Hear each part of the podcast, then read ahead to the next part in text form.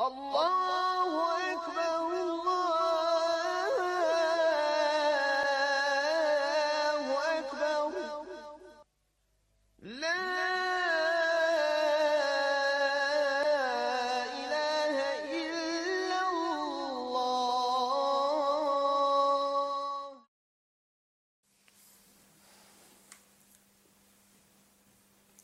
Prošli puta smo stali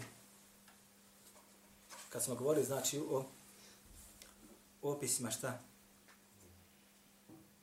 Koga? Robova milostivog, jeste.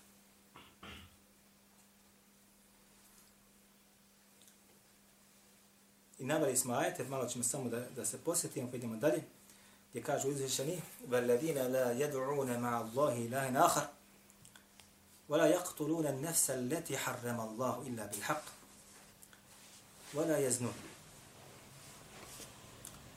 I to su, kaže, oni ili robovi milostivog, koji, znači, ne stavljaju na isti uravan nikoga sa Allahom.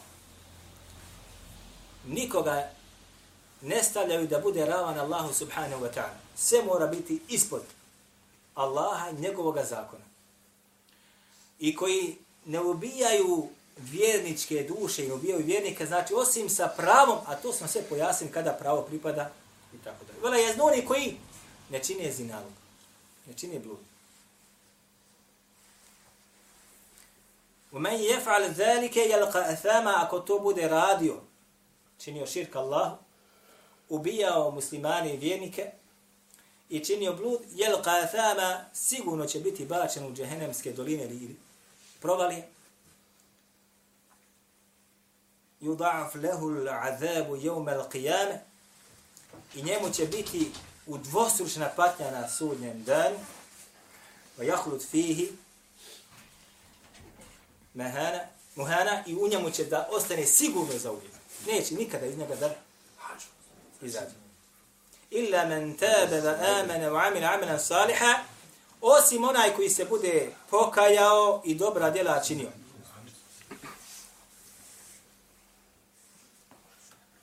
Ulaike yubeddilu Allahu sayyi'atihim hasana. Tako im će Allah dželešanuhu njihova loša djela da zamijeni čime? Dobri. Fa ulaike yubeddilu Allahu sayyi'atihim hasana. Tako im će Allah dželešanuhu njihova loša djela da zamijeni dobri. Dobro. Zatim, tu smo stali, čini mi se, ako se ne vara, je li tako?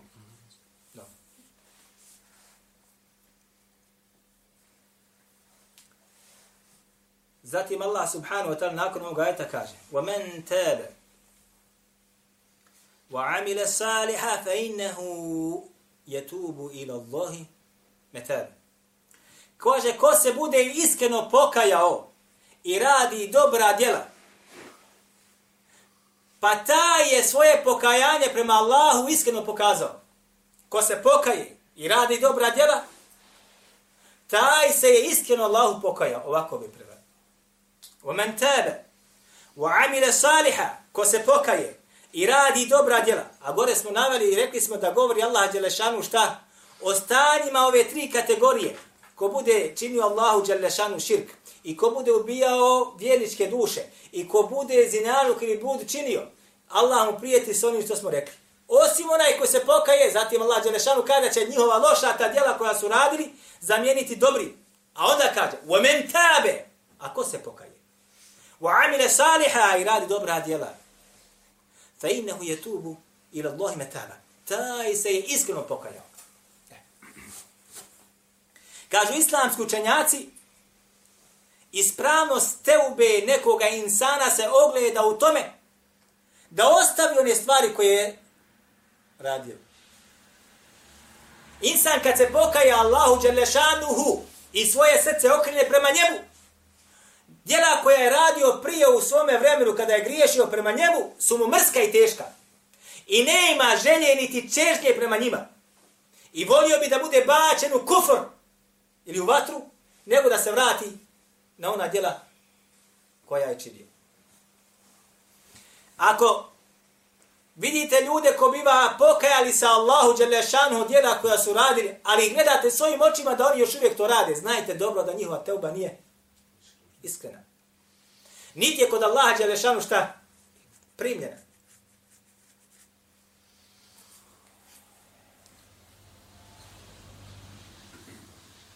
Kaže uzvišeni, وَمَنْ يَعْمَلْ سُوءَ وَيَظْلِمْ نَفْسَهُ Ako kaže bude radio loša djela i bude činio nasilje prema samome sebi, Thumme je stagfirillahe. A zatim od Allaha Đelešanuhu šta? Oprosta zatraži. Jeđidillahe gafura rahima. Naći će da Allah Đelešanuhu je taj koji prašta i koji je šta? Milostiv. Kolika god da grijehe radiš, kolika djela loša da radiš, koliko god da se onaj zulum načiniš samome sebi, Summe je lah. A zatim da tražiš oprost od Allaha Đelešanu, jeđidi. Gafura Rahima. Naći će taj da je Allah taj koji prašta i koji milosti. Kako to? Kako? Insan makar najteža zlodjela radi na Dunjaluku. I najveće grijehe na Dunjaluku da je radio. Ako se iskreno pokaje, naći će svoju tebu primjenu kod Allaha. Kako će naći? Allah subhanahu wa ta'ala će mu otvarati nakon toga šta? Puteve ka zlulika dobro. Ka dobro. A zatvara ćemo puteve zla. Zatvara ćemo puteve zla. Ako je zinalog činio, Allah Đerešanu će za nije zamijeniti mu to sa čime? Sa onim što je halali kako treba, a zatvorit će mu ikakav više dotica ili dodir sa ženama. I omrznut će mu to. I da hoće ne može, što kaže narod. Nešto ti ne da. Ne može. Ako je pio i to radi Allaha Đerešanu ostavio, Allah subhanahu wa ta'ala će mu to zameniti sa bolji. Ni napajet mu ne pada da se vrati. Kao što kažu jedni, da mi samo kaže da pomiriše. Na udobila, vratio se, pokajao se, ali opet ga vuče. Nije ispravno, braću. Kako kaže jedan, onaj, onaj, prošlo se pušenje tamo vamo, ko bio radi Allah, kaže, da mi samo da budem, ne moram pušiti, samo da kaže, on je kada ja to udišim. Nije ispravno. Nije ispravno, sigurno. Jer nemoguće da ti tvoj gospodar o te bolesti duhovne i duševne ostavi kod tebe još da budu. Čežnja ka grijehu. Kod, kod vjernika to ne postoji, braća. Čežnja ka grijehu. Možete sa, savladati na trenutak, a da zatim čezneš i razmišljaš o tome, jok. Jer kaže Allah uzvišen između ostaloga, da onaj koji se pokaja Allah uđe na šta radi? da radi dobra djela. Da men tabe wa amila saliha, ko se pokaje i dobra djela bude radio. Fa innahu yatubu ila Allahi metaba. Zatim uzvišeni dalje opisuje ta svojstva i kaže وَالَّذِينَ لَا يَشْهَدُونَ zur. I ko oni kaže koji ovo možemo prevesti ne prisustvuju laži i lažno ne svjedoče, niti su prisutni na mjestima griješenja. Ovo su osobine robova milostivog. Ne laže, ne svjedoči lažno, niti je prisutan gdje se vrši griješenje, ne sjedi sa njima, niti je blizu takvi. Braćo Rivaje bilježi vam Buhari u svome sahihu, gdje kaže Allah poslanik sallallahu alejhi ve selleme, ovaj rivaj dolazi preko Ebi Bekreta, on od svoga oca kaže, rekao Allah poslanik sallallahu alejhi ve selleme: Ela unabbiukum Hoćete li kaže da vas obavijestim o najvećim grijesima? Bi ekber il kebair. O najvećim grijesima. I kaže thalatha. I to je rekao tri puta. Kada Allah poslanik sallallahu alejhi ve selleme nešto ponavlja tri puta, zašto to čini? Radi da privuče pažnju slušaoca. Da mu da do znanja da ovo što sad govori jeste nešto veoma važno. Kalu beda ja Rasulallah, rekli su svakako Allah poslanik. Pa je rekao Allah poslanik sallallahu alejhi ve sellem krenuo sa kaže el išraku billahi. Prvi taj najveći jeste da Allahu Đelešanu pridružiš na istu stepen da staviš nekoga mimo njega. Va uquku el valide i kaže neposlušnost kome? Roditeljima. Odmah nakon širka Allahu Đelešanu. Kaže su rivajetu, feđele se, pa je kada sjeo, va kane mu kada je, Kada je sjeo, pa je bio, kaže, oslonjen, ili naslonjen. U rivajetu, a bio je, kaže, naslonjen, pa je sjeo. Ela, wa qavlu zur. I kaže, i lažni govor. I lažni govor, i lažni govor, i tako dalje. Pa kaže, govorio je toliko, da smo, kaže, rekli, šta? Da hoće prestati. U rivajetu, ela wa qavlu zuri, ela wa šehadetu zuri, ela wa qavlu zuri, ela wa šehadetu zuri, tako ponavljao, ponavljao, ponavljao, kažu, pa smo, kaže, govorili, da hoće kakve sveće da da prestane. Imam Hafiz ibn Hajar al-Asqalani kad komentariš ovo kaže to su govorili zbog osjećaja milo, mi, sažaljenja na Allahog poslanika sa osaleme. Jer kad je to govorio, govorio je sa određenim šta? Naporom i pažnjom i, i koncentracijom usmjerenom prema njima. I stali, kaže, da će prestati da se to malo, da se odmeri od toga, da, da mu lakše bude tako dalje. Ne se. Znači, lažno svjedočenje ili lažan govor spada među najveće grije. Odmah nakon širka Allahu Đelešanu i neposlušnosti roditelja shodno ovome hadithu. A koliko je braća ovo danas prisutno kod nas? I među populacija u kojoj se mi danas nalazimo. Lažan govor. Lažno svjedočit. Kad islamski učenjaci govori ovo kavlu zur, ješhedune zura, kada vola ješhedune, voledine la ješhedune zura i koji kaže nisu prisutni mjestima gdje taj zur prisutan. A zur može da bude lažan govor, lažno svjedočenje, može da bude svako griješenje prema Allahu. Kad dođe vjernik tu, on kaže šta? Izbjegaje to. Kad dođe da sjede za isti sto, stave gore pivsku flašu. Ostanu, ostanu. Pazite, subhanallah lavim, imate sad ove takozvani savremene svadbe. Pa se sakupe negdje dole u, u tim salama za, za svadbe i pozovu hođu da ih hođa neča. I kažu, pa nije on kaže, napravimo tamo poseban sto za njega i za njegovu partiju. Vamo se, buzika, alkohol, golotinja. On sa njima tamo u istoj prostoriji. Drobi što kažu, on sjedi. Samo sto tamo izdvojili iz... A robovi milostovog šta? Neće prisustvati takvim, takvim scenama. Neće ni prisustvati. Wa idha merru bil lagwi merru kiram. A kaže, a kad prolaze pored e, lagwa, lagu je svaki nepodesan govor. E, lagu jeste svaki nepodesan govor. Da li pjesma, da li svirka, da li psovka, da li vrijeđanje. I kad oni prolaze pored takvih scena koje su prisutne i koje dolaze do njih dopiru, merru kirama, dostojno prolaze. Neće sa njima, i to men paši. Kako se navodi rivajetima u tefsir, knjigama tefsira, između ostaloga, Abdullah bin Mas'ud, me kaže, znao proći pored muzike, lehva, ili veselja nekog, dostojanstveno je obazirući se. Ne zanimajući se za tim. Ne zanima ga to što se radi tamo.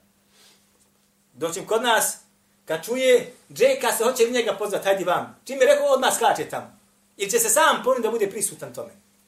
To nisu osobine robova, robova milostivog. والذين إذا ذكروا بآيات ربهم لم يخروا عليها صما وعميانا I oni kaže koji se podsjete ajetima svoga gospodara, Kur'ana, savjetima koji su došli opravdani sa šarijatske strane, takvi nisu ravnodušni ka tome. I nisu na te savjete ili na te ajete koji im neko govori gluhi, i slijepi, kako se ovdje kaže. Nisu ni gluhi ni slijepi ako se spomenu ili podsjete sa ajetim ili riječima Allaha Đelešanu. Naprotiv, odmah se prisjete u kakvom se halu nalazi i vraćaju se. Doći, oni koji su daleko od toga, donesi im koliko hoćeš ajeta i koliko hoćeš haditha, oni su na taj tvoj govor šta? Tačno vidiš ko da je gluh i ko da je slijep. Ljudima govoriš, danas ljudima govoriš o vjeri. Evo, pogledajte ova knjiga. Knjiga o dizanju ruku namazu. Govori to ljudima, ko da je gluh i slijep, ne čuje. Viš kaže, ti fitnu unosiš ovdje. Znači, Allah Đalešanu je takvima srca i oči i uši zatvorio, ne mogu da vide ajete koji, kojima se oni šta, na koje nisam citira da bih posjetio. Zatim, zatim kaže uzvišeni, وَالَّذِينَ يَقُولُونَ رَبَّنَا هَبَ لَنَا مِنَ زْوَاجِنَا وَذُرِّيَّاتِنَا قُرَّةَ أَعْيُنٍ وَجَعْنَا لِلْمُتَّقِينَ إِمَامًا I kaže koji govore, vidite, to su robovi milostivo, koji govore, stalno govore u svojim dovama, ha? Allahu ili gospodar naš, podaj nam u našim ženama i našoj djeci radost naših pogleda. I učini nas da budemo predvodnici i imami i vođe, kome? Onima koji se Allaha Đelešanu boji, koji su ostavili loša djela i rade samo dobra djela. Ovaj ajet je, braćo moja, od izuzetne važnosti. Kada se kaže ovde gospodaru naš, podaju našim u ženi, u djeci i tako dalje, podaje nam znači radost naših pogleda. Šta to znači? Kada islamski učenjaci komentarišu ovo, kažu daj da naše žene, da naša djeca, naši unuci, da budu pokorni tebi.